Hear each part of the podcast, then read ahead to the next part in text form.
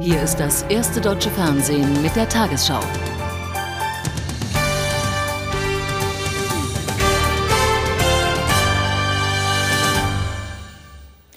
Der Morgen nach dem großen Stromausfall in New York. Die meisten Menschen in der US-Metropole sind auch Stunden nach dem Blackout noch ohne Strom.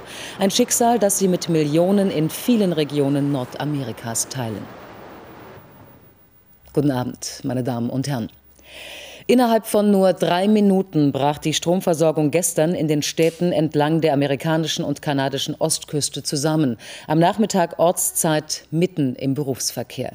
Über die Ursachen wird auch mehr als 20 Stunden nach dem Ausfall noch gerätselt. Ein Anschlag scheint ausgeschlossen. Dafür streiten die Verantwortlichen in Kanada und den USA darüber, in welchem Staat die verhängnisvolle Kettenreaktion ihren Ausgang nahm.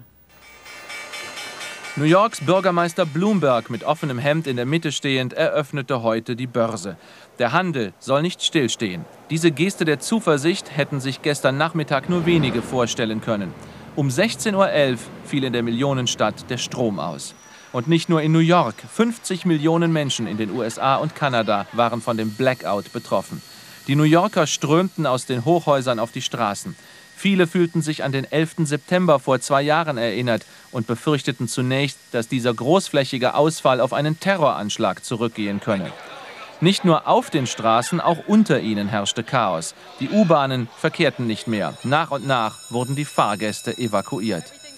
Es wurde schwarz, es war schrecklich, sagt diese Frau. Alle quetschten sich nur noch in Panik zur Tür und man kriegte keine Luft mehr. Im Freien überwältigte der Andrang vor den Fähren die Kapazitäten. Und auf den Straßen bewegte sich nichts mehr, weil sämtliche Ampeln ausgefallen waren. Mittlerweile wusste man wenigstens, dass nicht Terroristen, sondern ein technisches Problem die Lichter erlöschen ließen. Doch trotzdem, als die Sonne unterging, ging vielen auf, dass sie es nicht nach Hause schaffen würden. New York hat sechs Millionen Pendler und viele von ihnen ließen sich irgendwann erschöpft vor den Bahnhöfen auf den Bürgersteigen zur Nachtruhe nieder. Es gab nur wenige Plünderungen und Ausschreitungen. New York behielt die Nerven und die Freiheitsstatue dank eines Generators ihr strahlendes Licht. Doch heute ging es kontrovers zu. Kanada und die USA stritten sich, wer denn nun Schuld habe. Welches Kraftwerk genau die Kettenreaktion in Gang setzte, ist immer noch nicht geklärt. So gestand Präsident Bush vor zwei Stunden ein, wo das eigentliche Problem liegt. Uh, I view Dies ist für mich ein Alarmzeichen. Unsere Übertragungswege für Strom sind veraltet. Wir müssen deshalb das ganze Elektrizitätsnetz modernisieren. Wie improvisiert das Stromnetz in den USA ist, erkennt man sogar als Laie. Diese Strippen hier liegen direkt hinter dem ARD-Studio in Washington. Nur notdürftig befestigt baumeln sie über die Straße. So sehen Hintereingänge im Hochtechnologieland USA aus. Weitgehend lahm liegt nach dem Stromausfall nicht nur das öffentliche Leben in den Straßen New Yorks. Mehr als 20 Kraftwerke waren in Kanada und den USA vom Netz gegangen, mit teils drastischen Auswirkungen auf die Industrie in den Millionenstädten der Region. So auch in Detroit und Cleveland, wo in den Werken der großen Autohersteller die Bänder immer noch stillstehen. Auch der Luftverkehr kam zum Erliegen. Für Stunden wurden die kanadischen Airports von Toronto und Ottawa geschlossen. Bis zum Abendortszeit sollen hier die meisten Lichter wieder angehen. Das haben die Behörden auch den Menschen in New York in Aussicht gestellt. Für die Mehrheit der New Yorker ist immer noch die Steckdose tot. Nach über 22 Stunden bei Temperaturen über 30 Grad wird es allmählich unangenehm ohne Kühlschrank, Tiefkühltruhe, Klimaanlage. Es kann nicht mehr gekocht werden.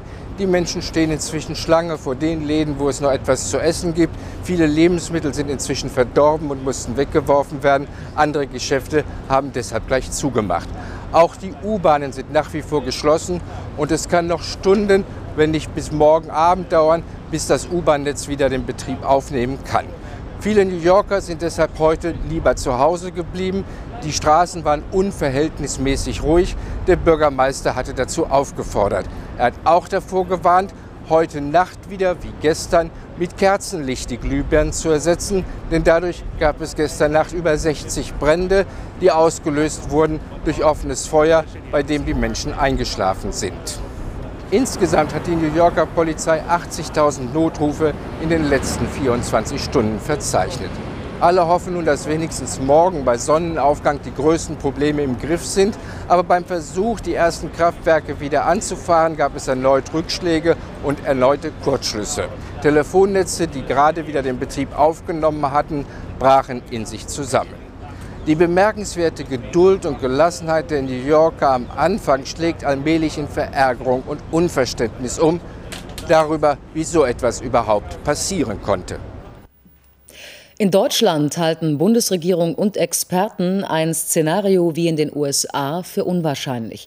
Für den Verband der Elektrizitätswirtschaft gehören die deutschen Netze zu den sichersten der Welt.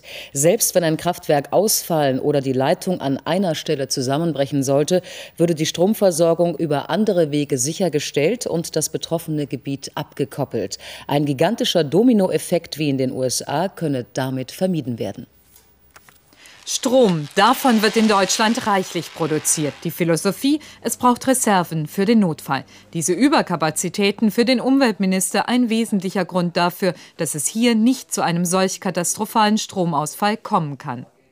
Wir haben in Deutschland, in Europa, muss man richtigerweise sagen, ein Verbundsystem was solche Ausfälle besser kompensieren kann. Und richtig ist auch, wir produzieren in Deutschland weitaus mehr Strom, als wir verbrauchen. Das heißt, wir arbeiten nicht direkt an der Kante.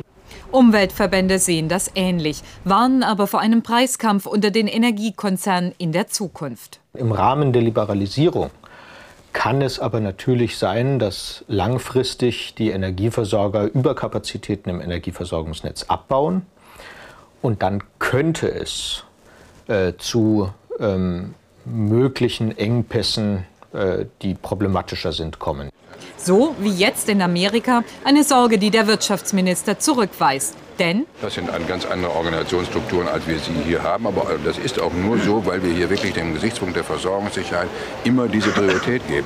Damit die auch in Zukunft gewährleistet ist, empfiehlt der Vorstandschef von NBW den Energiemix. Wichtig scheint mir zu sein, dass traditionelle Formen der Energieerzeugung und regenerative Formen der Energieerzeugung nicht im Widerspruch zueinander stehen, sondern sich möglicherweise vernünftig ergänzen müssen. Wie auch immer Energie erzeugt wird, die Verantwortlichen vertrauen auf den hohen Stand der Technik hierzulande. Auch deshalb keine Furcht vor dem Blackout. Mehr zu dem Stromausfall bringt das erste in einem Brennpunkt gleich im Anschluss an diese Tagesschau. Bundeskanzler Schröder ist bemüht, die geplanten Reformen der rot-grünen Regierung auch im Bundesrat durchzusetzen. Um mit den Ministerpräsidenten der Länder Einigung zu erzielen, hat Schröder heute seine Bereitschaft zu einem Reformgipfel signalisiert. Thüringens Ministerpräsident Althaus CDU hatte zuvor insbesondere die geplante Gemeindefinanzreform kritisiert. Kritik an den Reformplänen kam heute auch aus Mecklenburg-Vorpommern. Arbeitsminister Holter kündigte an, dass das von SPD und PDS regierte Land im Bundesrat gegen die geplante Zusammenlegung von Arbeitslosen und Sozialhilfe stimmen werde. Angesichts der hohen Arbeitslosigkeit forderte er zugleich Übergangsregelungen für die neuen Bundesländer bei der Durchsetzung der Reformen. Drei Tage vor Beginn des neuen Schuljahres haben Lehrer in Berlin für kürzere Arbeitszeiten demonstriert. Nach Angaben der Gewerkschaft Erziehung und Wissenschaft beteiligten sich rund 2000 Lehrer an der Aktion.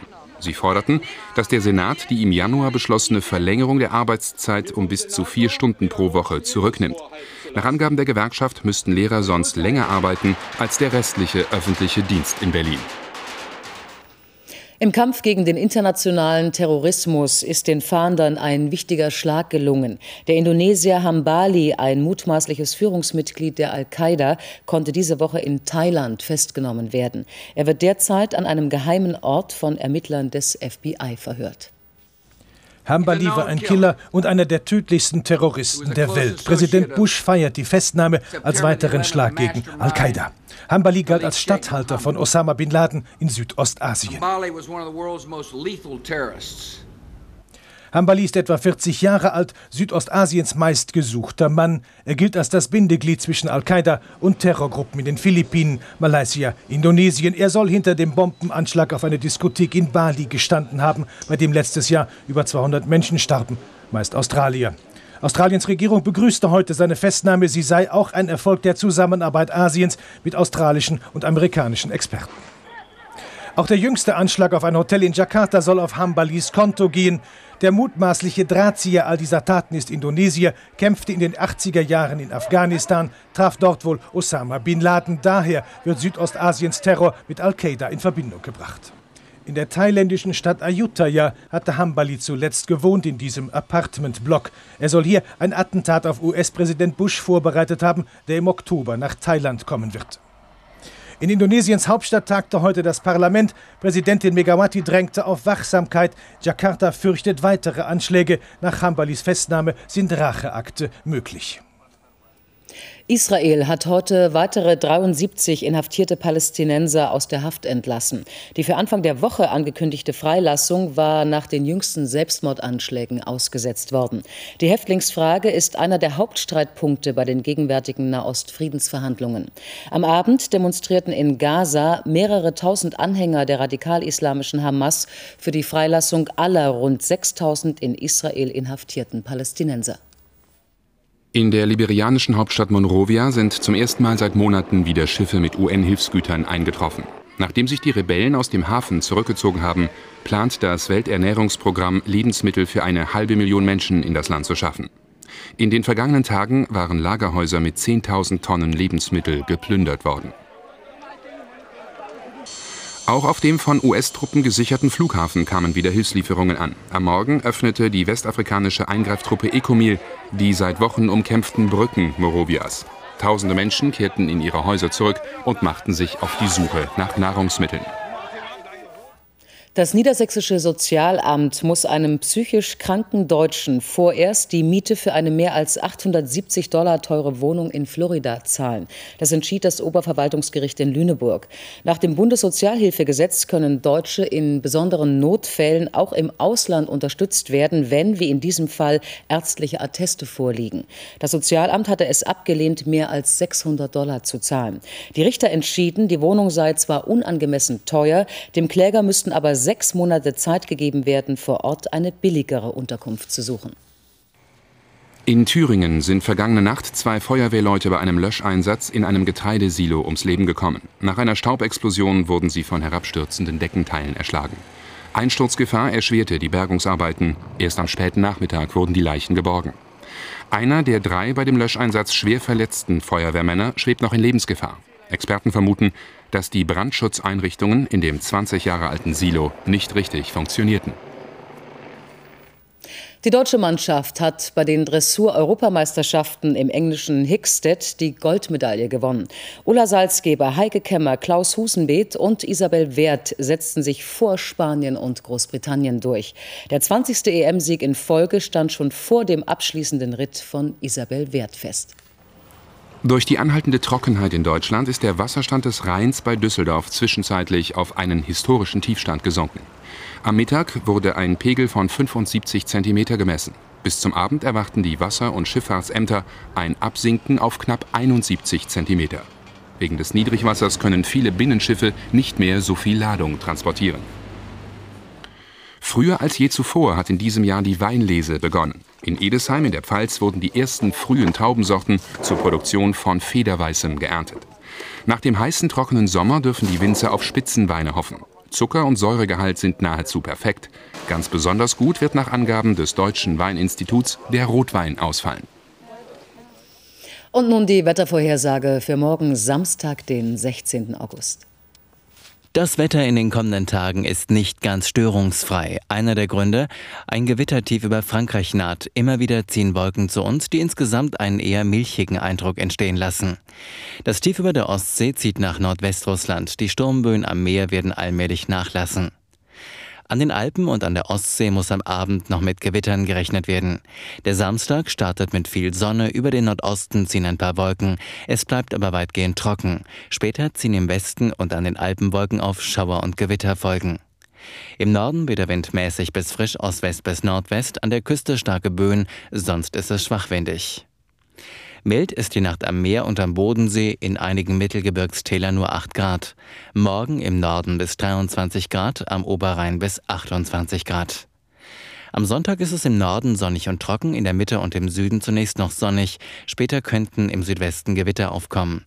Am Montag ist es im Osten noch sonnig, sonst ziehen Wolken durch mit Schauern und Gewittern. An den Alpen regnet es kräftig, ansonsten bleibt der ersehnte flächendeckende Regen aus.